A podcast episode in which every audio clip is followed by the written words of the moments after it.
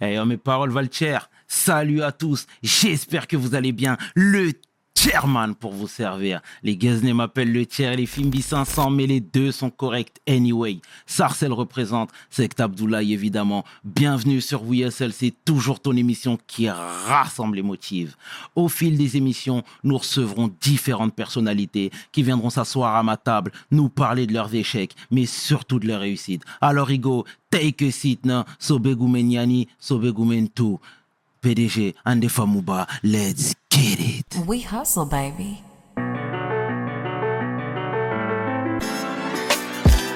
The chairman. Hustle, baby. The chairman. We hustle, baby. De retour sur WSL et aujourd'hui, je suis vraiment heureux, vraiment fier de recevoir un journaliste, un chroniqueur, un homme de terrain, un homme qui n'a pas peur de se mouiller. Et ça c'est important, c'est important. L'homme que l'on nomme Emric Caron. Salut. Emric. Salut. Comment tu vas? Très bien, et toi? Ça va très bien. Merci d'avoir accepté l'invite Ben, Emric. hein. Merci pour cette invitation. Merci pour la réactivité, c'est tout ce qu'on aime ici, c'est très bien. Emric, la tradition chez WeHustle veut que tu te présentes en quelques lignes pour celles et ceux qui ne te connaissent pas. Ils sont peu, mais c'est quand même important de le faire. Écoute, euh, tu l'as dit, je suis journaliste. Euh, Aujourd'hui, je passe une bonne partie de mon temps à écrire des livres. Mhm. Euh, J'ai été longtemps grand reporter, euh, une dizaine d'années de ma vie. Euh, je suis passé par quelques émissions ensuite, dont euh, une émission qui s'appelle On n'est pas couché, qui aujourd'hui n'existe plus, euh, sur France 2, où je jouais le rôle d'intervieweur à côté de Laurent Ruquier. Et ensuite, depuis, comme je te le disais, depuis quelques années, je passe l'essentiel de mon temps à écrire des livres. Et puis, je suis très engagé sur un certain nombre de sujets euh, qui concernent l'écologie et la, cause animale en particulier. On y viendra. On y viendra. Alors, moi, je veux que tu nous parles de ta jeunesse à Boulogne-sur-Mer. Elle ressemblait à quoi? Il était comment le jeune Emric Oula Ah oui, on, on- on remonte loin. On remonte très loin. Euh, Écoute, c'est très compliqué, tu sais, de parler de soi euh, et de, de, de porter un regard sur l'enfant qu'on a été. Donc, euh, j'en sais rien. Je- si, ce que je peux te dire, c'est que je- j'ai eu très tôt envie de d'être euh, bah, journaliste, en l'occurrence, reporter. Euh, et j'avais envie de faire un métier où on puisse être utile à quelque chose. Donc, euh, ça aurait pu être avocat, ça aurait pu être encore autre chose. En tout cas, il y avait cette, euh, cette idée très jeune euh, de, de trouver une place dans la société où, où je servirais à quelque chose. Bon, où j'essaierais en tout cas de servir Mhm. à quelque chose. Il y avait cette idée. Et puis, euh, pff, après, euh, je ne sais pas trop quoi t'en dire, parce que c'est très vaste comme question. Euh, je, je pense à un, un gamin très normal, avec euh, sa bande de copains, dans une ville qui, euh, à l'époque, parce que ça remonte à une quarantaine d'années maintenant, hein, euh, à l'époque était une ville un petit peu coupée du reste de la France, comme beaucoup de villes de province, parce qu'on n'avait pas tous les moyens de, de communication d'aujourd'hui. Mhm. Et au niveau des transports, c'était pas forcément non plus l'idéal. Donc on vivait, euh, on vivait tranquillement dans cette petite ville avec sa plage, avec euh, son histoire marquée par, euh, par la guerre, la Seconde Guerre mondiale, puisque la région avait été touchée, avec nos bunkers sur la plage, nos bunkers allemands. Et c'était vraiment une, une jeunesse très pépère, très tranquille, à l'air libre. Et à l'air libre, j'ai envie de dire, dans tous les sens du terme Mhm. parce que de la fenêtre de ma chambre, je voyais l'Angleterre. Donc c'est assez- c'est toujours intéressant quand, quand tu grandis, que tu as la mer, que tu vois un autre pays en face. Mhm. Euh, même si aujourd'hui, euh, euh, on en parle de cette proximité de l'Angleterre pour d'autres raisons, puisqu'on a évidemment la, la, la question des migrants. C'est la même région. hein. Moi, Mhm. je- j'ai grandi à 20 km de, de l'endroit, et même parfois, il y a des migrants qui essayent de passer par Boulogne-sur-Mer. Donc c'est vraiment la région aujourd'hui euh, se concentre une partie de la question des migrants avec tous ces gens qui essaient de traverser. En ce moment, on a vu des drames, évidemment. Exact. Donc voilà, euh, mais en tout cas, c'était pas le sujet de l'époque quand moi j'avais 7-8 ans dans, dans cette région. C'était plus cette idée que c'était un endroit euh, qui était à la fois certes un peu enclavé par rapport au reste de la France parce que c'était le cas de, comme je le disais à l'instant à l'époque, de plein plein de villes, mais en même temps qui ressentait l'ouverture parce qu'il y avait l'Angleterre en face, on avait la Belgique à côté, donc les Pays-Bas pas très loin non plus, Mhm. et puis on avait cette, euh, cette mer devant nous qui, euh, je pense que grandir à- là où il y a une mer, c'est quelque chose qui, euh, sur l'inconscient en tout cas, euh, joue un rôle. Apaise. Je sais pas si ça apaise, mais euh, la mer c'est un appel, c'est un appel au voyage, Mhm. c'est un appel à l'ouverture, l'ouverture d'esprit notamment. Très bien, très bien. Et t'étais déjà un fan d'hard rock? Euh, oui, très tôt, ouais, enfin euh, adolescent. Euh, j'ai grandi avec des goûts musicaux qui sont assez classiques, enfin classiques pour un pour un gamin. Enfin moi à l'époque c'était c'était je sais pas, ça pouvait être des chanteurs français, ça pouvait être moi quand j'avais 5 6 ans est arrivé le disco. Ok. Et donc, euh, moi, j'ai adoré le disco quand j'avais 7-8 ans. et, et des groupes que j'aime toujours aujourd'hui, hein, euh, les Bee Gees, ABBA, qui sont des groupes de référence. On ne savait pas encore que le, le disco reviendrait sous d'autres formes un petit peu plus tard, puisque ça n'a pas duré longtemps, le disco. hein. Mhm. On veut bien qu'on fasse une émission on parle que de musique, ça me va très bien. Mais non, j'adore la musique. Mais donc, euh, ouais, ça a duré quelques années. Mhm. La parenthèse s'est refermée dès le début des années 80. Mais en revanche, il est revenu en force après euh, dans des tas d'autres mouvements, euh, euh, dans des tas de musiques euh, aujourd'hui, euh, des musiques actuelles. Bref, tout ça pour dire que le hard rock, oui, ça arrive un peu plus tard, plutôt vers l'adolescence. D'accord. Mais en tout cas, oui, les groupes, les groupes à guitare électrique qui aujourd'hui d'ailleurs sont plus forcément très en vogue. Les groupes, à- mais un jour ça va revenir aussi, le hard Mhm. rock. Les hard rock, il y en a plein de hard rock. La musique, c'est cyclique, hein, de toute façon. Euh, ouais, ouais, c'est vrai, c'est vrai. Mm. Bon. Bon, bah, c'est très bien. Et du coup, je vais rebondir sur le fait que tu as toujours eu envie de dénoncer. C'est ce même euh, état d'esprit qui t'a poussé à aller à, à l'école de journalisme à Lille. Ouais. Il fallait que tu aies le sésame. Oh, L'école journaliste, euh, journaliste, c'est un métier qui me convenait bien dans le sens où euh, je l'avais choisi ce métier sur des critères euh, assez simples en fait. Parce que j'ai envie d'être journaliste vers l'âge de 10 ans. Donc pour moi, c'était quand on choisit un métier à 10 ans, c'est parce qu'on se fait une idée de ce que va être ce métier. Parfois on peut se tromper d'ailleurs, ce qu'on imagine en tout cas. Donc euh, 10 ans, que ce que je me disais, je me disais j'aimais bien déjà, j'aimais bien communiquer, m'exprimer. je pense que ma matière préférée c'était le français, donc c'est cette matière où on raconte des histoires. Euh, J'imaginais déjà que ça me permettrait euh, de, de, de, de- de voyager, de rencontrer des gens. Donc, très tôt, j'avais cette envie-là. Et puis, alors, il y avait un critère pour moi qui était important. Alors, aujourd'hui, c'est plus commun, c'est plus banal, mais il y, a, il y a- il y a 40 ans en arrière, ça l'était moins. Il y a 40 ans en arrière, souvent, on avait encore cette idée que quand on choisissait un métier à 18, 20 ans, c'est ce qu'on allait faire toute sa vie. Exact. Ça l'est beaucoup moins aujourd'hui. On a des, vies professionnelles morcelées, euh, faites de changements obligés souvent. Mais en tout cas, tu vois-t-il que moi, à l'époque, je me disais que ce serait bien que je trouve un, métier euh, où je ne sache pas euh, le lundi ce que je ferai euh, le mardi, le mercredi, le vendredi ou la semaine suivante, et encore moins l'année d'après, etc. Donc je voulais un métier qui me permette d'être surpris chaque jour. Et je pensais que pour ça, journalisme, ce serait, ce serait bien. Un métier palpitant. C'est la raison pour laquelle tu as accepté d'être un grand reporter. Ah, c'est pas que j'ai accepté, c'est que je le voulais. Ça, ça- Tu voulais Ah oui, c'est à 12 ans. euh, Ça, c'était marrant. Une douzaine d'années, hein, il y avait la guerre du, euh, la guerre du, du Liban. Et euh, qui passait tous les jours au JT. Et je me souviens très très bien qu'un jour, j'ai vu un, un- un- un reportage, comme on envoyait tous les jours. Puis j'ai vu un envoyé spécial du Liban, de Beyrouth, j'imagine, et qui, euh, qui faisait le point sur, euh, sur les combats de la journée. Et je me suis dit, j'ai dit ce jour-là, j'ai dit vraiment, je me souviens très très bien, j'ai dit à ma famille, j'ai dit, c'est ça que je veux faire.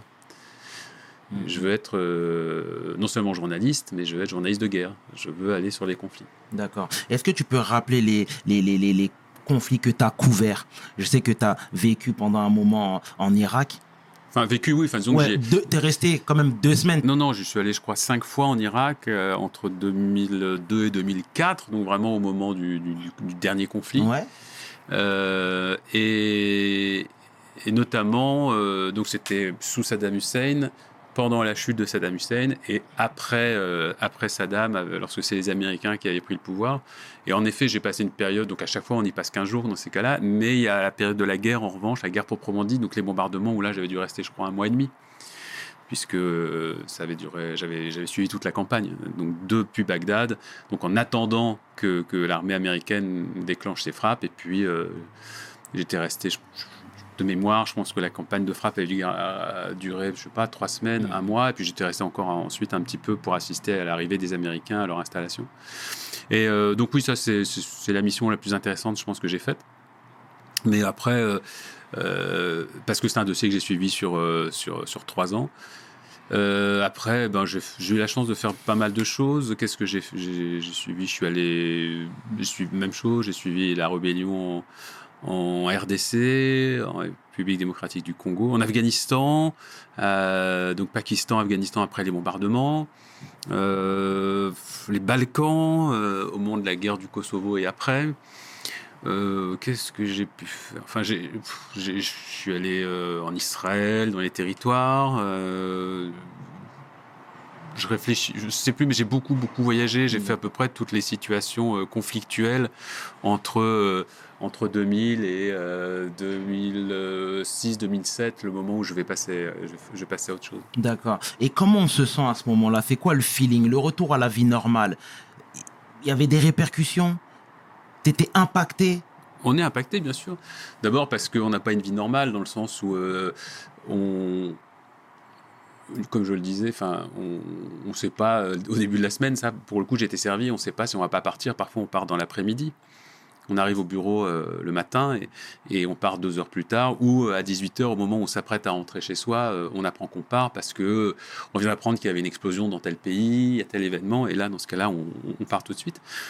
Donc euh, ça a un impact sur la vie euh, personnelle, puisqu'on ne se projette pas vraiment sur la durée dans ces moments-là, puisque la seule chose qui compte, c'est le travail, et, et parce qu'en plus, c'est un travail absolument passionnant. Mhm, Donc euh, on ne veut pas en faire un autre, c'est la priorité. mhm. Si on te dit, euh, c'est un peu, voilà, quand il y a un truc comme le 11 septembre 2001, et et euh, et t'es là, t'as as, des avions qui rentrent dans les tours du World Trade Center, tu sais que c'est ce qui va t'occuper, occuper entièrement ton esprit dans les mois qui suivent. Et, et, et c'est c'est ça que tu veux vivre. Tu veux, tu veux aller savoir ce qui s'est passé, le comprendre, comment. Donc tu veux, tu veux aller en Afghanistan, tu veux ensuite aller aux États-Unis. Tu c'est c'est un métier absolument euh, passionnant. Mais c'est Mhm. vrai que c'est du coup, c'est euh, sur un plan personnel, c'est plus chaotique.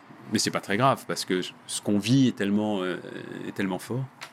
Un peu plus chaotique, c'est-à-dire? Ah ben, comme je le disais, c'est-à-dire qu'à partir du moment où tu sais pas quand tu pars, quand tu rentres, quand ton métier c'est ton obsession et que ce, et, et que tu es toujours projeté dans un sujet, soit parce que tu reviens d'un endroit, soit parce que tu es déjà en train de penser là où tu pourrais partir, parce qu'il y a- il y, a des sujets qui s'imposent à toi, comme je le disais, parce qu'il se passe un événement quelque part, et donc tu y vas, l'Irak, le, euh, les tours, tout ça, c'est bon l'actualité. Et puis parfois, il y a des sujets que tu vas provoquer toi-même en disant tiens, il y a une actualité là-bas dont on parle pas beaucoup, et tu vas voir ton rédacteur en chef, tu dis est-ce que je pourrais partir là-bas euh, dix jours? J'ai envie de traiter ces sujets-là. Mhm. Très bien, parce que dans ton livre Incorrect, qui est pas- qui est justement sorti en 2014, euh, tu disais qu'à beaucoup de reprises, tu craignais pour ta vie, tu as eu peur pour ta vie. Oui, enfin, je craignais, je sais plus si je le dis dans incorrect, sans doute, si tu, si tu me le dis, c'est que ça doit être vrai. Mhm. Mais, euh, mais, euh, euh, j'avais écrit un bouquin sur, sur euh, mon séjour en Irak pendant la guerre, où là, je parlais un petit peu plus de mes conditions de travail. Est-ce que j'en reparle dans incorrect C'est possible, mais c'est pas quelque chose, je me suis vraiment jamais plaint de cette chose-là. Euh, c'est juste du factuel, c'est-à-dire que si on me demande si c'était un- une occupation qui pouvait être dangereuse, oui, elle pouvait être dangereuse. Elle pouvait l'être, mais j'avais pas spécialement peur, non. J'avais pas spécialement peur parce que d'abord on travaille dans des conditions. On travaillait à l'époque, hein, c'est un métier que je fais plus depuis euh, depuis longtemps maintenant, mais on travaillait dans des conditions qui faisaient que on pouvait quand même assurer une bonne partie de sa sécurité en prenant un certain nombre de, précautions. Euh, ensuite, il y avait tout un tas de choses qui pouvaient vous échapper, des circonstances.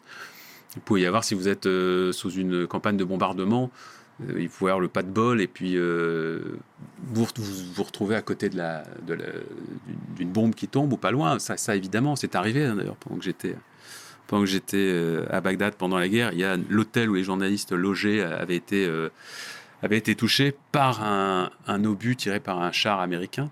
Et il y avait eu plusieurs journalistes qui avaient été tués. Donc, euh, et puis il peut se passer plein de trucs. On peut, enfin, l'accident, il peut, quand on, quand on est dans un endroit, il y a des combats et qu'on tourne à cet endroit-là, évidemment, euh, quand bien même on fait attention, qu'on on sort pas s'il y a des tirs, on attend que les tirs s'arrêtent, etc. On traverse la rue, euh, on sait pas s'il n'y a pas un type quelque part euh, qui qui sait pas qui vous êtes, qui sait pas pourquoi, pourquoi vous êtes au milieu. Où s'il y en a deux camps et puis que nous, on est plutôt d'un Mhm. camp. Voilà. Oui.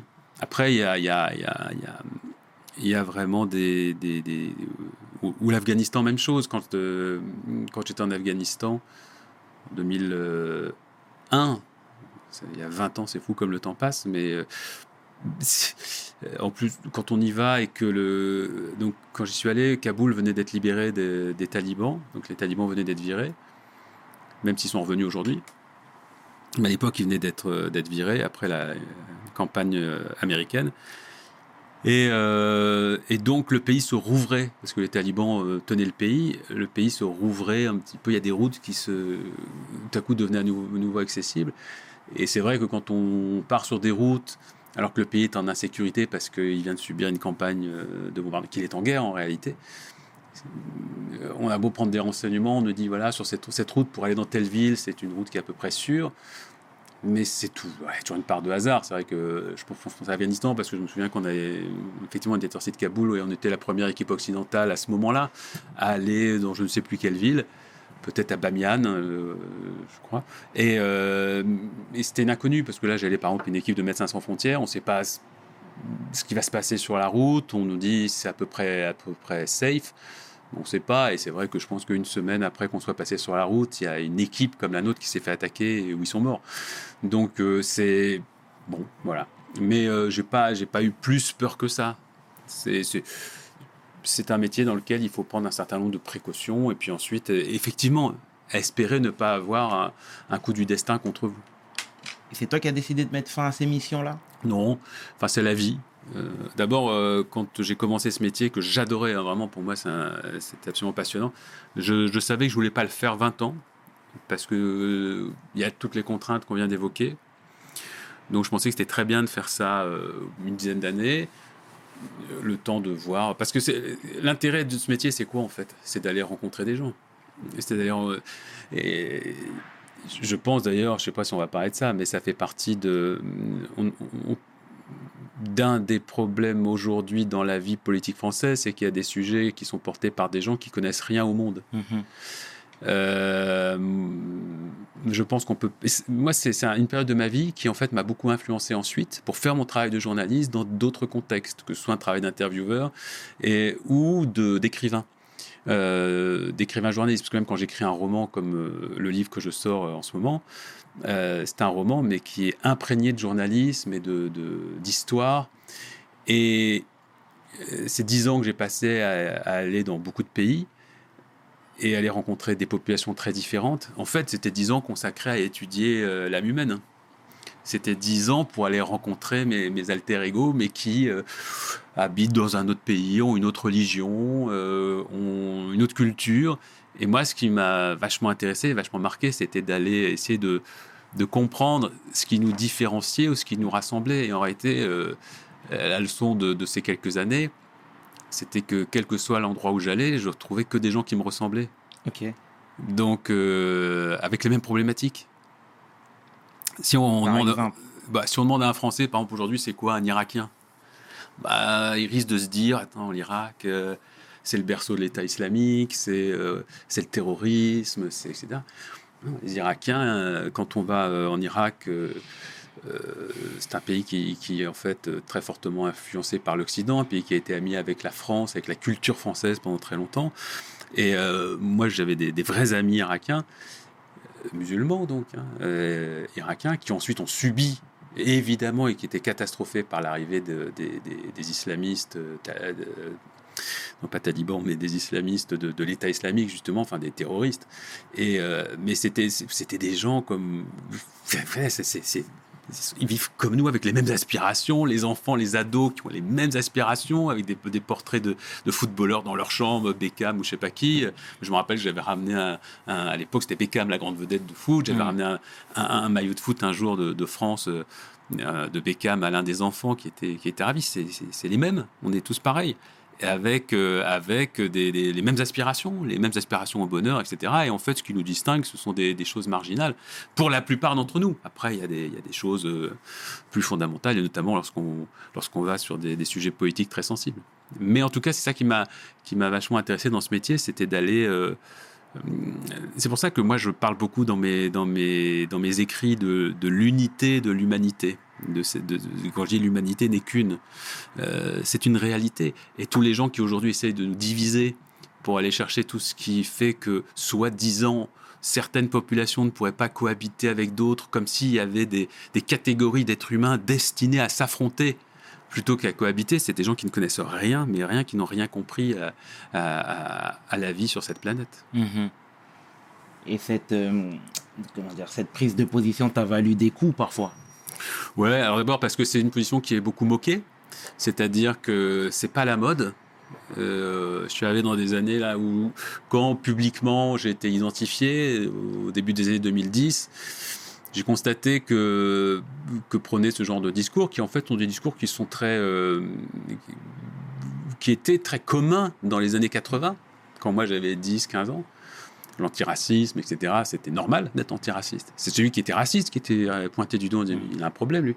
Et, euh, et tout à coup, je, je constatais, il y a 10, 15 ans, tout à coup, il y avait un truc, une inversion des valeurs un peu étrange, où tout à coup, c'est l'antiraciste qui était moqué, c'était celui qui, qui prenait la solidarité, qui prenait l'ouverture à l'autre, et puis qui commençait à avoir un, un discours à la mode, qui, euh, qui se présentait comme un discours un peu viriliste, un discours de responsabilité, en disant mais c'est pas ça du tout, il y a que les naïfs qui peuvent croire que que- que- qu'on peut euh, être dans ce genre de discours et de pensée. Et donc ça explique euh, notamment euh, la, la- la montée de l'extrême droite qui atteint des niveaux aujourd'hui euh, absolument incroyables, à 40% dans, dans les intentions de vote. Et dans ce milieu de journalistes, euh, d'hommes exposés, le fait de ne pas suivre la doxa, la vox populi, c'est préjudiciable Bon, la doxa, euh, ça dépend ce qu'on met derrière doxa. Je je- c'est un mot qui est utilisé, doxa aussi, pour euh, un petit peu. euh, Enfin, parfois, on ne sait pas qui, qui- ce que les gens veulent mettre derrière ce mot. Donc, euh, ce serait une espèce de- d'opinion majoritaire. Absolument. Euh, oui, mais je ne suis pas persuadé en fait que les idées que je défends soient minoritaires. J'espère qu'elles ne le sont pas encore. En revanche, qu'il y ait un bruit médiatique euh, qui voudrait faire croire que ces idées-là le sont, c'est possible. Euh, mais euh, quand je dis que l'extrême droite est à 40%, Mhm. elle est à 40, elle n'est pas encore à 60.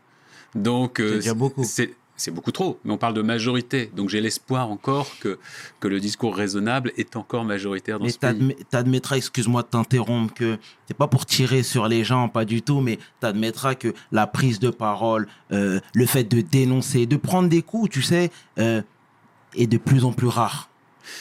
Ouais, alors ça dépend ce qu'on a dit. Dénoncer, euh, pas vraiment, parce que tu as des dénonciations qui viennent de partout. J'ai même l'impression qu'on est dans, un, dans une ère de la dénonciation. On est tout le temps en train de s'offusquer, de. de, de- Ah de- bon? de- ah oui, bah, mais ceux dont je parle passent leur temps à faire ça. Les- Ah, ok, ok. D'accord, très bien, ok. Bah oui, Ok.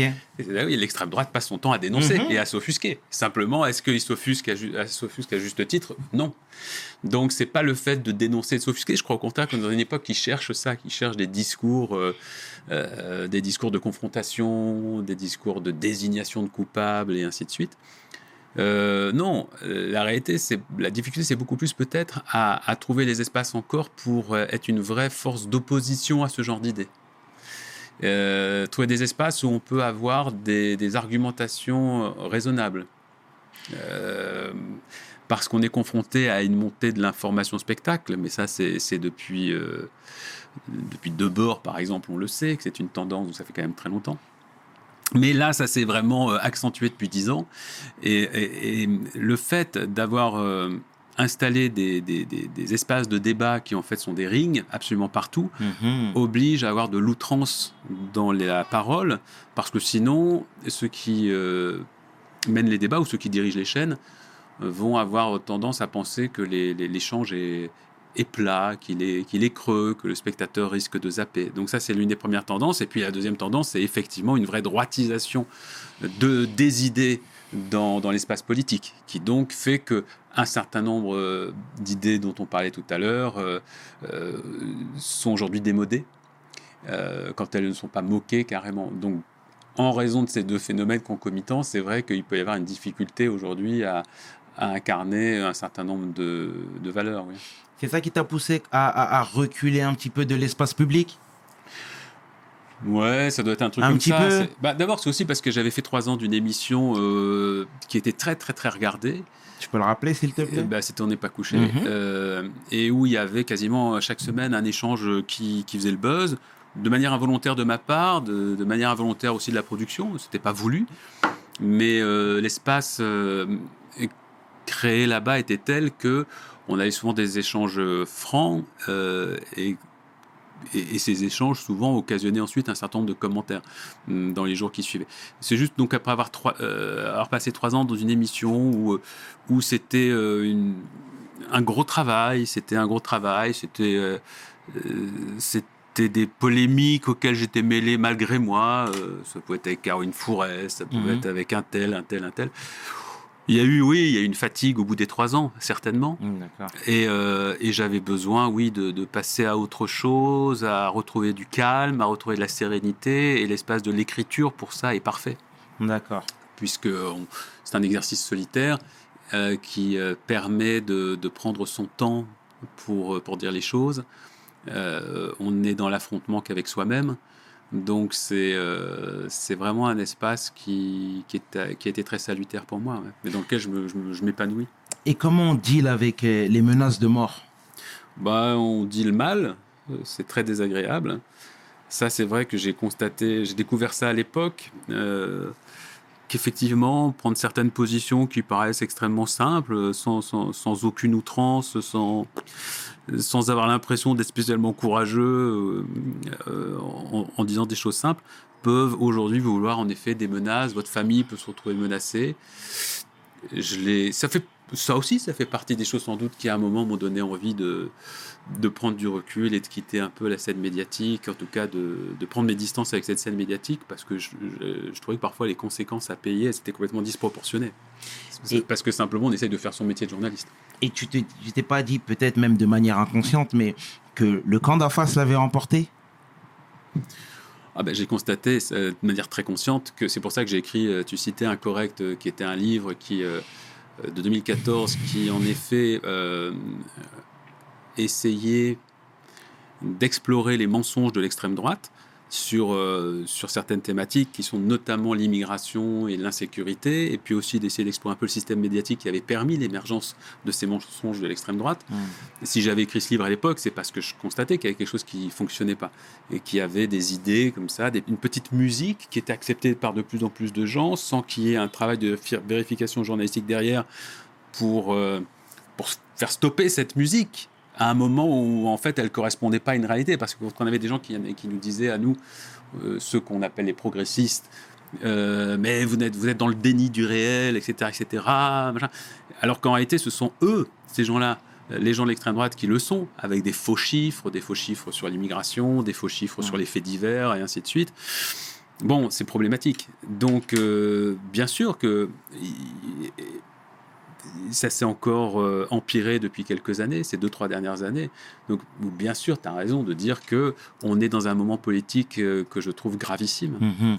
Je le trouve gravissime. Euh, on a aujourd'hui, et d'ailleurs pas que de la part de l'extrême droite, hein, mais on a des réflexes, on a du néofascisme à l'extrême droite, on a de l'extrême droite classique, qui n'est pas forcément néofasciste, et puis on a également des réflexes... euh, euh, alors c'est un mot qu'il faut employer avec précaution, mais en tout cas des réflexes totalitaires, on va dire, de, groupes, de la part de groupes politiques euh, qui, auxquels on pourrait s'attendre à des, à des mesures beaucoup plus mesurées.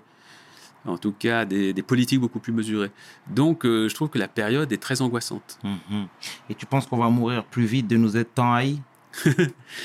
Euh, c'est le titre Petite La petite transition. Magnifique. Je trouve que l'enchaînement est, est splendide. Ça, a été très bien travaillé. Ouais, donc ça, c'est le roman euh, que je viens de sortir. Nous mourrons de nous être tant haïs. Euh, plus vite, j'en sais rien. Dans le livre, un- je, je fais un peu un, un constat des dernières décennies sur la manière dont nous avons provoqué la crise dans laquelle nous sommes aujourd'hui, euh, la manière dont nous l'avons amplifiée, la manière dont nous avons refusé d'écouter ou de voir un certain nombre de signaux. On aurait pu, sur le réchauffement climatique, par exemple, enrayer les choses dès les années 70, puisqu'en fait, la réalité du réchauffement climatique, on la connaissait dès les années 70. Mhm. Je parle dans mon livre, par exemple, de la première réunion à Genève contre euh, le réchauffement climatique en 1979. Euh, à ce moment-là, il y a une prise de conscience. On sait, le réchauffement climatique est théorisé. Il y a une prise de conscience d'un certain nombre d'hommes politiques, l'administration américaine Carter, par exemple, dit ouais, c'est vrai, c'est un vrai problème, on va faire quelque chose. Même un groupe comme Exxon euh, a envie de réagir, dire il faudrait peut-être effectivement qu'on réfléchisse à, à aller vers une transition, vers des énergies décarbonées. Et puis ensuite, il va y avoir un revirement complet dans les années 80. C'est un exemple parmi d'autres que je donne dans le livre, mais dans lequel je, je parle également de la manière dont nous exploitons les, euh, les, les, les ressources du vivant, Mhm. euh, je- je- comment on a exterminé les baleines. En fait, ce sont à chaque fois des petites histoires hein, qui, qui se complètent pour en faire une, une grande histoire, pour en faire une grande histoire de, de, l'espèce- humaine depuis, depuis, depuis 60 ans. Et puis surtout, il, il y a toute une partie d'anticipation. Donc j'imagine ce vers quoi tout cela va nous mener d'ici 30 ans. Mais euh, je traite d'un centre. Donc effectivement, je parle de, de, de Greenpeace, de l'action de Greenpeace pour aller sauver par exemple les baleines. Je parle de- des premières associations en France qui vont s'élever contre, contre le nucléaire. Et, à chaque fois, on voit que depuis 40, 50 ans, euh, les problématiques étaient là, elles étaient posées et on avait les moyens d'y répondre. Il y a des gens qui nous alertaient. Mais si on prend l'exemple encore une fois du réchauffement climatique, on voit qu'il y a une forme d'incrédulité à chaque fois de la part de personnalités pourtant euh, qui nous semblent très raisonnables. Je cite un exemple d'une émission euh, en 79 où on a euh, le commandant Cousteau. Alors peut-être que pour les plus jeunes, ça dit pas grand-chose, mais c'est une figure de l'écologie qui a été extrêmement populaire pendant très longtemps, notamment dans les années 70, 80 euh, et même 90. Et cette personne, donc, qui notamment était extrêmement connue par son combat pour la défense des océans, on lui expliquait la- la- l'eau c'est la vie, si, si on tue les océans, on tue la météo, en quoi il avait complètement Ouais. raison. Mhm. Mais quand on lui parlait de réchauffement climatique, donc en 79, il y a une émission, il est invité, en face de lui, il y a un vulcanologue qui prévient sur les dangers du réchauffement climatique et lui-même dit Mais non, vous dites n'importe quoi, vous essayez de faire peur. Donc on constate que même des personnes impliquées à l'époque dans la défense du vivant avaient, du mal à, prendre la mesure de ce qui était en train de, se passer. Et donc mon livre raconte tout ça, raconte comment euh, depuis 50, 60 ans, on a, ignoré tous les signaux, on n'a pas voulu entendre les voix de la sagesse qui nous prévenaient de ce qui allait se passer. On voit qu'aujourd'hui, c'est encore la même chose. On a beau avoir des milliers de scientifiques dans le monde qui nous disent mais euh, là il faut agir maintenant, il faut euh, rapidement changer complètement le logiciel qui, dirige la plupart des pays de, cette planète. Il faut le faire tout de suite parce que sinon les conséquences vont être dramatiques dans 20 ou 30 ans. D'ailleurs les conséquences ont déjà commencé mais il y a un certain nombre de, de, pays, la plupart d'en- d'entre eux qui, qui, ne mesurent pas encore complètement, le- le- qui, qui ne subissent pas encore frontalement les conséquences, même si on le voit, hein, on voit quand même euh, au Canada, on a vu des, des- des choses terribles ces derniers mois, l'été dernier, euh, en termes d'incendie dû Mhm. au réchauffement climatique, on a vu euh, des, inondations en Belgique, en Allemagne, des choses aussi absolument terribles qui sont dues à ce dérèglement. Donc, c'est-à-dire que même des pays qui peuvent paraître plus éloignés, parce que bien évidemment, c'est plutôt des pays comme des pays africains qui aujourd'hui subissent plus concrètement, tout de suite, immédiatement, ou des pays d'Asie, bien évidemment. Mais nous, en Europe, par exemple, on se dit, ah tiens, on est encore un peu protégé par tout ça, donc on a du mal peut-être parfois à réaliser ce qui est en train de se passer, parce que souvent, on a besoin de, de subir les choses de plein fouet pour vraiment prendre conscience. Mais en tout cas, là, on a tous les signaux, on nous a tout expliqué, on sait exactement ce qui va se passer, et pourtant, on voit que nos politiques, ceux qui nous dirigent, n'arrivent toujours pas à mettre en place les, mesures qui soient à la hauteur de, la crise gravissime qu'on a, euh, qu'on a affrontée. Donc, c'est effectivement déprimant. Est-ce qu'elle va mourir euh, de, tout cela, de cette cécité, mais aussi de cette nature humaine qui, euh, qui nous pousse à nous affronter constamment qui, être, euh, qui nous pousse à toujours être dans le conflit. Ouais, je le crois. Je crois que ça va en tout cas euh, être extrêmement préjudiciable à notre espèce dans les décennies qui viennent. Et t'as toujours foi en la politique? Oui. Oui, enfin, on- enfin, j'ai foi en la politique. Et Je, je suis assez désespéré euh, d'un certain nombre de mécanismes politiques. On, est Mhm. dans, on est dans une démocratie qui est pour le moins très imparfaite.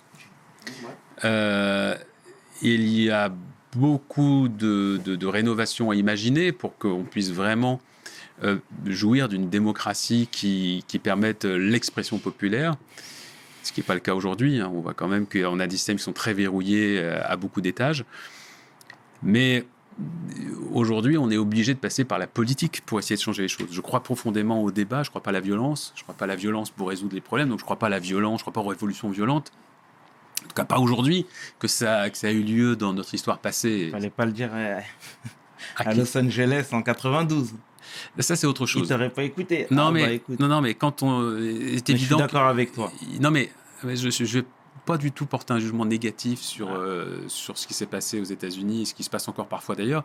On est sur des situations telles, de telles tensions qu'à un moment, malheureusement, euh, moi, je, je- je- je cite un philosophe euh, qui s'est beaucoup intéressé à ces questions, justement, de, de- de paix, de, violence, qui est un pacifiste, et qui dit, bah, le problème, il s'appelle Günther Anders, et qui dit, euh, qui a écrit un livre là-dessus pour dire, mais est-ce que parfois la violence n'est pas la, la seule solution? En tout cas, euh, je sais pas, dans la mesure où, si on se retrouve face à Violence des physique? Physique. Il ne s'agit pas de s'en prendre aux autres, mais s'il n'y a pas de la violence, ça peut être casse- une violence, c'est détruire un bâtiment, c'est en prendre Mhm. un bâtiment. Moi, je suis opposé à tout. Je suis, un- je suis vraiment ce qu'on appelle un pacifiste, je suis un Bien. écologiste pacifiste, donc je, je, je, suis- je, opposé à l'idée même de s'en prendre à un autre être humain. Euh, pour moi, c'est injustifiable. Mhm. Euh, Qu'une manifestation dégénère, c'est autre chose. Pour moi, je ne compare pas le fait de s'attaquer à un être humain et le fait de casser un abribus. Bien sûr, bien sûr. À un moment, il faut quand même euh, Bien sûr. euh, que les choses soient considérées en juste proportion. Je dis simplement, donc Günther Anders explique qu'à un moment, quand on est confronté à des gens qui eux-mêmes sont dans une grande violence, il ne faut pas s'étonner qu'en face, quand toutes les voies du dialogue ont été épuisées, quand on a essayé de vraiment par euh, les voies de la raison d'expliquer une situation devenue intolérable et qu'il n'y a aucune volonté du camp d'en face de d'écouter, de, de, de, de faire avancer. faut pas s'étonner si à un moment le camp d'en face dit bon bah, les violences que nous faites subir, on va y répondre. C'est quelque chose que je déplore, mais en tout cas, euh, d'un point de vue historique, euh, c'est- comme ça, Mhm. ou sociologique. Je ne sais, pas comment on, on peut éviter cela. Mais en tout cas, moi, c'est des situations que je, que, que- que je regrette si on est obligé d'en arriver à ces extrêmes. Et où en est du coup ton parti politique? Parce que tu t'étais lancé un petit peu. Il existe, il existe toujours, donc Révolution écologique pour le vivant, qui est une offre alternative de, à euh, un parti comme Europe Écologie Les Verts. Donc c'est un parti écolo, c'est un parti euh, euh, d'écologie dite radicale, donc un parti qui, lui, justement, veut changer le système. Il ne veut pas juste euh, mettre un tout petit peu d'écologie euh, dans ce qui existe aujourd'hui, il ne veut pas verdir euh, le libéralisme. Euh, il est antilibéral, il considère qu'aujourd'hui les logiques d'exploitation, l'exploitation des hommes, des humains, des animaux, de la nature, ces logiques d'exploitation, elles sont obsolètes, en tout cas elles ne peuvent plus correspondre aujourd'hui à, la réalité qu'on affronte. Et c'est un parti qui donc a été créé il y a 3-4 ans et qui est en train de se développer doucement, tranquillement, parce qu'il est parti, euh, il a démarré sans aucun moyen euh, financier. Euh, il a fait aux élections régionales, il y a une liste comme ça qui s'est montée par exemple en, en Ile-de-France, où ils ont fait avec très très très peu de moyens. C'est-à-dire qu'ils n'avaient absolument pas la possibilité de faire une campagne à hauteur de, de toutes les autres listes, mais néanmoins ils ont, ils ont quand même fait 2%, ce qui correspond à 40 000 voix. Donc 40 000 voix sur l'Île-de-France pour un, un premier test électoral.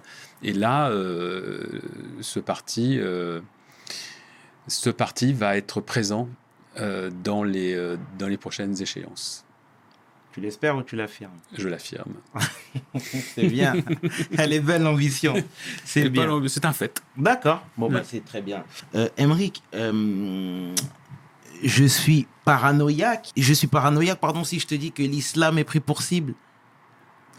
Ah, euh, pff, écoute, ce qui est sûr, c'est que les, musul- les musulmans sont désignés comme des boucs émissaires aujourd'hui. Bah, tu, enfin, voilà, j'apprends rien à personne. par euh, un certain nombre d'acteurs politiques. Oui, c'est clair. Oui. Donc de fait, l'islam aussi. Quand, euh, quand Zemmour dit que l'islam est incompatible avec la République, euh, on ne peut pas dire autrement que l'islam est pris pour cible. Oui. Comment t'expliques que justement il n'y a pas de répondant, que les gens ne s'offusquent pas, que les gens ne prennent pas la parole pour justement contrecarrer euh, euh, de manière publique hein, certains de ces propos, par exemple? Il y en a. Il Il y en a, mais t'en vois beaucoup? Bah, je sais pas, je suis pas. Ah bah, tu vois, pas tu fait- vois. Mais non, j'ai pas fait un listing, mais euh, il y a des hommes politiques qui le font. euh. A, je sais pas, moi, à la France Insoumise, vous allez, vous allez Oui, trouver mais je veux dire, en fait, peut-être que c'est moi qui me suis mal exprimé, pardon. Euh, dans le paysage médiatique, je veux dire les journalistes, etc., ceux qui Ah. représentent quelque chose. Bah bon, un journaliste, il n'est pas là. euh, moi, c'est un peu particulier. Moi, j'étais un Mhm. journaliste euh, classique, on va dire. Euh, on l'a rappelé tout à l'heure, j'étais un reporter. Alors, un journaliste, par le choix de ses sujets, par les mots qu'il utilise lorsqu'il fait un reportage, donne son opinion, bien sûr. Mais c'est une opinion qui est quand même encore assez discrète. Euh, et d'ailleurs, souvent, le spectateur ou le lecteur ne se rend pas forcément compte qu'il y a une opinion derrière. Mais il y a Mhm. toujours une opinion. Un journaliste neutre, ça n'existe pas.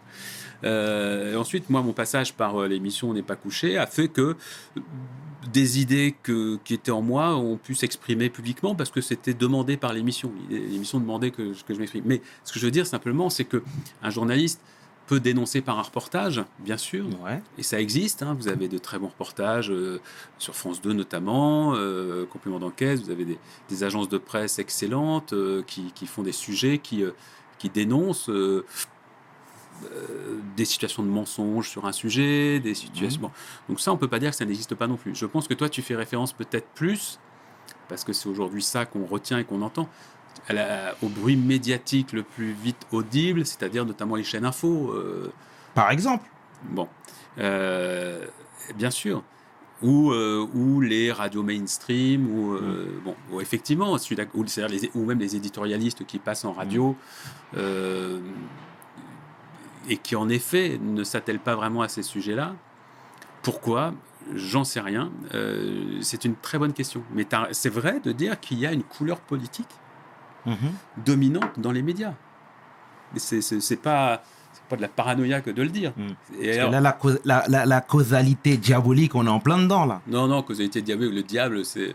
Un petit peu. Non, c'est pas. Tu Il penses pas n'y a, pas de complot derrière, a rien. D'accord, ok. C'est simplement, c'est une réalité sociologique qui peut s'expliquer très simplement par euh, la nature des recrutements qui sont faits euh, dans les médias.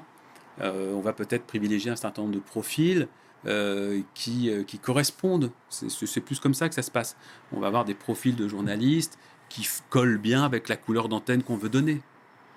Euh, on veut, par exemple, je sais pas, on va vouloir un discours un peu libéral, un peu euh, qui colle aussi à une, à une forme d'air du temps. Mm. Tu l'as dit, il y a des valeurs aujourd'hui qui sont des contre-valeurs plutôt, qui, qui, qui- qui aujourd'hui prennent une place extrêmement importante Absolument. dans le débat. Bon, et ben tout à coup, on voit qu'il y a plein de médias qui, qui, qui virent un petit peu vers ces idées-là ou qui les acceptent là où il y a dix ans avant, ils les auraient dénoncées. Parce qu'ils ont peut-être l'impression d'être plus en phase avec, euh, avec un discours qui effectivement prend de plus en plus de place. C'est possible. Est-ce que c'est pas plutôt le contraire, je me demande parfois, tu vois, plutôt que tu vois un truc de complot où tu aurais des médias qui diraient allez, on va mettre en place un agenda politique. Bien sûr, c'est le cas sur certains médias. CNews, c'est le cas. Mhm. Mais hormis CNews, qui est une chaîne d'opinion très particulière, avec un projet politique derrière, je pense que pour beaucoup de journalistes, c'est autre chose. Euh, beaucoup de médias. Ben, il y a, je pense qu'il n'y a pas de complot à dire on va, on, va, on va installer ça. Il y a un soutien, bien évidemment, plus ou moins conscient à un certain nombre de politiques. Euh, L'idée, en gros, il faut que rien ne change. C'est plutôt ça. Tu vois, tu as un système en place, euh, un système économique notamment pour la plupart des médias, donc qui sont détenus par des grands groupes privés. Les médias, euh, médias d'État, euh, la télévision publique, les médias publics, c'est encore une autre histoire. Et puis finalement, ces gens-là, c'est un système qui leur va. Donc ils sont pas forcément spécialement racistes, ils sont pas forcément. mais le, truc tel qu'il est en place, ça leur convient, puisque ce sont les, groupes privés qui détiennent ces médias, bah, forcément, ils bénéficient du système aujourd'hui tel qu'il est Mhm. installé, notamment du système économique. Ensuite, ils essaient de s'adapter pour pas forcément déplaire euh, à leur public. Donc c'est peut-être pour ça qu'ils vont aller capter des idées dont ils ont le sentiment qu'elles sont en vogue et puis qu'elles se retrouvent incarnées à l'antenne tout à coup, mais sans peut-être, euh, tu vois, d'intention diabolique justement. Mais par contre, on peut regretter qu'il n'y ait pas des, des barrières. Il y avait des barrières avant. Il y avait des barrières très claires, des digues Mhm. dans les médias pour dire ça, cette parole-là, on l'aura jamais sur notre antenne. Et pourquoi ça a sauté? Bah, c'est ça qui est inquiétant, justement. Mhm. C'est là qu'il y a une victoire de ces idées-là, en se disant, ils ont fait sauter des digues, en effet, et- et parce que ça peut être par lâcheté de ces médias, ça peut être par un pur intérêt euh, d'audience, en se disant, bon, il y a des gens qui ont envie d'entendre ça, donc c'est ça qu'on va leur donner. Mais il y en a certains qui, quand même, euh, arrivent à s'extirper en fait de ce mouvement. Je pense notamment à Aude Lancelin qui, s'est, euh, euh, qui a quitté justement le Nouvel Obs parce qu'elle n'était pas en adéquation avec les valeurs de cette, euh, de cette presse. Toi, c'est quoi ton avis par rapport à ça? Parce que finalement, elle partage euh, euh, certains de tes principes. Oui, alors oh, je la connais un peu, mais pas suffisamment pour, euh, pour pouvoir formuler un jugement précis sur, sur son parcours et sur, sur son histoire personnelle. Parce que quand on quitte un journal, elle a quitté le Nouvel Obs, mais j'avais cru comprendre qu'elle avait été plutôt poussée vers la sortie dans un contexte que j'ignore, c'est-à-dire est-ce qu'elle a été poussée vers la sortie pour, pour ses idées, parce qu'elle défendait des lignes qui n'étaient pas compatibles avec le reste de, la rédaction, ou avec la direction du journal. Est-ce que c'est autre chose? Est-ce que c'est un conflit de travail comme il en arrive euh, très fréquemment, à savoir euh, une mésentente avec un, avec un chef, euh, des objectifs euh, qui n'étaient pas tout remplis tels qu'ils avaient été définis J'en sais, pas grand-chose. En revanche, euh, oui, dire que c'est une euh, journaliste engagée, bien sûr, qu'elle a des opinions et qu'elle n'a pas peur de les affirmer, oui. Dans quelle mesure ça lui a nuit Je n'arrive pas à le, mesurer. Je connais pas assez le, sujet. Mais en tout cas, des journalistes qui, euh, qui aujourd'hui euh, disent des choses, n'ont pas peur de les affirmer, heureusement, il y en a beaucoup. Euh, c'est pas ceux qu'on entend forcément le plus, mais la profession, euh, elle est composée de beaucoup, beaucoup, beaucoup de journalistes qui travaillent euh, et qui sont pas forcément ceux qu'on voit à la radio, ou enfin plutôt ceux qu'on entend à la radio ou ceux qu'on voit à la télé. Euh, on peut prendre des exemples. Bon, Mediapart évidemment, mais on pourrait prendre Paul Moreira, le producteur télé, qui est très très bon journaliste et qui s'engage sur chacun de ces sujets. Euh, on pourrait parler de Blast. Alors Blast, un média plus engagé avec Denis Mhm. Robert. Donc ce sont des gens qui et, et avec lui il y a toute une équipe de, de journalistes talentueux. Euh, c'est quelques exemples comme ça, mais si on prend Politiste, qui euh, d'ailleurs je crois a des petites difficultés financières et qu'il faut soutenir, Politiste c'est un très bon journal, euh, Alternative économique, on a quand même, enfin je pourrais citer, c'est pas du tout exhaustif ma liste, mais il y a quand même beaucoup de journalistes euh, euh, qui, qui- qui font extrêmement bien leur travail. Alors, est-ce que c'est avec courage? Pas forcément. En ce qui me concerne, par exemple, oui, je suis militant sur un certain nombre de sujets qui sont, euh, par exemple, les droits des animaux. D'accord. J'ai écrit des livres dessus, j'essaie de changer le, point de vue général qu'on peut avoir sur les animaux, sur la manière de les respecter. Ça, c'est vrai. Donc là-dessus, il y a un engagement très précis que j'assume totalement. Mais si on prend des sujets comme l'immigration, par exemple, dont je parle beaucoup, ou la manière, euh, tu en parlais tout à l'heure, dont les musulmans aujourd'hui sont pointés du doigt, je prends l'impression d'être militant. J'ai l'impression de faire un travail purement journalistique. Quand je reprends un Zemmour sur ses chiffres, ou, euh, ou une Marine Le Pen, mais je ne l'ai jamais eu en face de moi, Marine Le Pen, mais Zemmour, ça m'est arrivé plusieurs fois, en disant vos chiffres, ou, des tas de gens qui sont passés dans les émissions euh, auxquelles j'ai participé, en disant vos chiffres sont faux. C'est pas vrai. Il n'y a pas y a pas d'immigration massive en France. Y a, on n'est pas euh, le grand remplacement, c'est bidon. Et que je cite les études qui le montrent. C'est pas, c'est pas idéologique. Je suis pas en train de dire j'aime, j'aime pas. Euh, ma vision du monde, c'est celle-ci. Vous êtes, oui, ma vision du monde, j'en parle parfois, comme je le disais tout à l'heure. Euh, je suis pour un monde d'ouverture. Je suis pour un monde de dialogue. Je suis complètement opposé à la vision étriquée, euh, raciste et passéiste d'un Zemmour qui se trompe sur tout. Ok, ça, je- une, une fois qu'on l'a dit, on l'a dit. Après, je suis prêt à, une fois qu'on a mis ça sur la table, moi, ce qui m'intéresse, c'est qu'on parle de la réalité des choses. Et donc, euh, il y a des tas de journalistes qui essaient simplement de, de, de donner des chiffres exacts pour parler de sujets qui aujourd'hui créent des tensions, euh, créent des tensions en France. Et j'ai pas l'impression qu'on est spécialement engagé quand on fait ça. Alors dans ce cas-là, tu devrais coacher Oksan Tsuki, lauréate pardon, du prix Nobel de la paix. Tu devrais la coacher. Pourquoi faire? Bah, parce qu'elle a pas, elle se mouille pas comme toi. Ah oui, par tu, rapport tu- à la question des Rohingyas, Oui, justement. oui, tu oui, vois, oui, oui, c'est oui. pour ça que Ah, mais dis ça, c'est ça différent. fait. Aung San Suu Kyi, c'est euh, euh, très problématique. C'est intéressant. Ça pointe du doigt toute la complexité de l'âme humaine qui est beaucoup plus tortueuse qu'on ne le pense. Et euh, c'est vrai que quand on donne un prix Nobel, par exemple, on a l'impression de comment dirais-je, de donner un label de de moralité ou d'éthique Bah, bien sûr. à l'entièreté d'une personne, alors qu'en en fait, on, on salue plutôt un combat précis. Mais euh, ça ne veut pas dire qu'on est un sage pour autant. Ou, euh, Justement, moi, pour moi, c'est dans l'entièreté, tu sais, dans tout son ensemble qu'on qu'on qu'on- attribue justement ce, ce, ce, ce prix. Non? Tu partages pas mon avis? Ça devrait être le cas. Mais euh, ça devrait être le cas. Mais les, une fois de plus, les humains, on ne les découvre euh, que face à certaines circonstances. Donc une fois que tu n'as pas expérimenté la chose, c'est compliqué de, de garantir à 100% que celui que tu as en face de toi, c'est celui que tu crois être. D'accord. Et la cause végane, à Oui. quel moment de ta vie tu es devenu végane? Euh, alors, je suis devenu végétarien, ça a commencé comme ça. D'accord. Enfin, non, ça a même commencé avant. J'ai commencé à, à baisser ma consommation de viande à l'âge de 12 ans, à peu près. Entre 10 et 12 ans. Donc il y a près de 40 ans. Euh, en réalité, euh, là encore, j'étais enfant et la question animale euh, m'a interpellé très très jeune. Dans mes premiers souvenirs déjà, c'est des souvenirs de, de, de- de questionnement sur le lien qu'on qu'on a avec l'animal, avec des choses qui m'étonnaient déjà. Euh, donc la, souffrance animale, ou en tout cas ce qu'on fait endurer aux animaux, m'a toujours, toujours révolté. et- et ça a toujours été un problème pour moi. Euh, ensuite, donc même manger des animaux, très tôt, j'interrogeais mes parents sur euh, pourquoi on les mange, je ne comprenais pas. Mais j'étais euh, j'ai été élevé dans une famille de parents qui sont aujourd'hui végétariens, mais qui ne l'étaient pas à l'époque, parce qu'à l'époque, très très peu de gens l'étaient. Et euh, donc j'avais des réponses très classiques. C'est normal, les animaux, les mange, c'est comme ça, ils sont bien traités, etc. Et euh, vers l'âge de 10-12 ans, euh, j'ai euh, un, j'ai appris que ce qu'on nous racontait sur les abattoirs n'était pas tout à fait juste. J'ai commencé à le comprendre, mais pas encore complètement.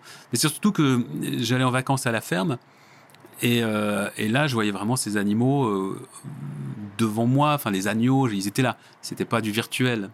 Donc, je faisais un lien direct entre euh, en- en- entre le bout de, le steak que j'avais dans mon assiette et puis euh, et puis l'animal auquel ce steak avait été arraché. Et donc, à partir de, de, de douzaine d'années, j'ai commencé à me poser des questions et donc à, diminuer ma consommation de viande avec des animaux que je voulais plus manger, certains d'entre eux. Mais je pensais encore à l'époque, parce que j'étais j'étais assez jeune, je pensais encore que euh, bon, c'était comme ça, il fallait manger des animaux. Processus a continué et je suis devenu complètement végétarien. J'ai tout arrêté vraiment à l'âge de, de 20 ans quand j'ai compris que je mangeais déjà beaucoup plus de viande à l'époque. Mais euh, quand j'ai euh, j'ai vu des images d'abattoirs, et là que j'ai compris que tout ce qu'on nous racontait sur le fait que c'était beaucoup amélioré, que vraiment les animaux avaient une belle vie avant de mourir, qu'ils ne sentaient pas quand on les tuait, enfin, cette petite légende là, là c'était complètement bidon. Donc ce jour-là, j'ai dit, bon, bah, le peu de viande que tu manges encore, c'est fini, t'arrêtes. Et j'ai continué quand même les produits laitiers, parce qu'à l'époque, j'avais pas conscience de ce qui se cachait derrière, euh, derrière ces produits laitiers, de la souffrance et de la mort. Je pensais, comme plein de gens, que bon, c'est bon, euh, du lait, c'est euh, c'est juste un peu de lait qu'on prend à une vache, elle meurt pas, elle souffre pas. J'avais pas encore compris que pour avoir le lait, bah, il fallait que la vache, elle ait un veau, qu'elle avait été inséminée artificiellement pour faire naître ce veau, et que une fois que ce veau était né, deux jours après sa naissance, on lui arrachait, il partait à l'engraissement pour six mois, ce veau, et puis euh, on, il finissait, voilà, comme c'était de la viande. Donc on créait de la mort, ce veau, qu'on allait tuer, et on créait de la souffrance parce que cette vache, elle était inséminée à répétition, c'est-à-dire dès qu'elle avait euh, mis bas, et, euh, on laissait passer quelques semaines et paf, elle était à nouveau inséminée pour qu'il y ait à nouveau un veau, pour qu'elle puisse à nouveau produire du lait. Du lait qu'on allait ensuite lui piquer pour faire nos produits laitiers. Bon, ça, ça a mis du temps pour que je le, j'en ai conscience. Donc, vegan, donc, euh, c'est-à-dire la fin des, des produits laitiers et des produits d'origine animale, c'est c'est plus récent. J'ai commencé à plus boire de lait il y a au moins 10 ans et, euh, et, et vraiment vegan depuis ouais, 6 ans peut-être. D'accord. Ouais. D'accord. T'es en paix avec toi-même T'es en paix avec le monde Non, non, on n'est jamais en paix. J'essaye, j'essaye de l'être. Je pense que c'est extrêmement important. C'est une, bonne question parce que ça peut être un vrai critère de vie, ce, dont tu parles. Être en paix avec soi-même. Que Qu'est-ce qui nous fait, qui nous fait avancer? Ça peut être euh, la thune, l'argent, ça peut être autre chose, ça peut être euh, bon. Mais euh, cette idée de, se dire que, le moteur peut être de chercher ce qui euh, nous met en paix, c'est une idée intéressante. Donc, euh, en tout cas, cette idée d'être en concordance avec, euh, avec ce qui vous semble juste, d'essayer de l'être au maximum, parce qu'on n'est jamais complètement. hein. Mhm. Il, y a, il y a toujours un hiatus, il y a toujours un truc qui ne colle pas. Mais essayer de tendre vers ça, c'est c'est intéressant. ouais. D'accord. Bon, bah, en tout cas, ce sera le mot de la fin à Emmerich. Sincèrement. Eh ben, c'est déjà fini tu dois partir, sinon je t'aurais bloqué. je- Non, je- c'est pas vrai. Attends, je, je vais passer un coup de fil. Non, je vais- booker mon après-midi pour continuer. En tout cas, Emric, sache que c'était un plaisir de t'avoir reçu. Plaisir partagé. Sincèrement, merci encore une fois d'avoir accepté l'invite. C'était un Merci bon de moment. m'avoir invité. C'était un beau moment, franchement, et puis en espérant que justement ton message soit propagé et cette belle détermination-là qui t'anime euh, euh, perdure, tout simplement. Et que la tienne aussi, de détermination et de bonne humeur perdue. Ça fait plaisir, Emmerich, ça fait plaisir. C'était le chairman et- et 500. Tu peux inverser, les deux sont corrects. Avec l'homme que l'on nomme Emmerich Caron pour We Hustle. Mes paroles valent cher. Peace. We hustle, baby.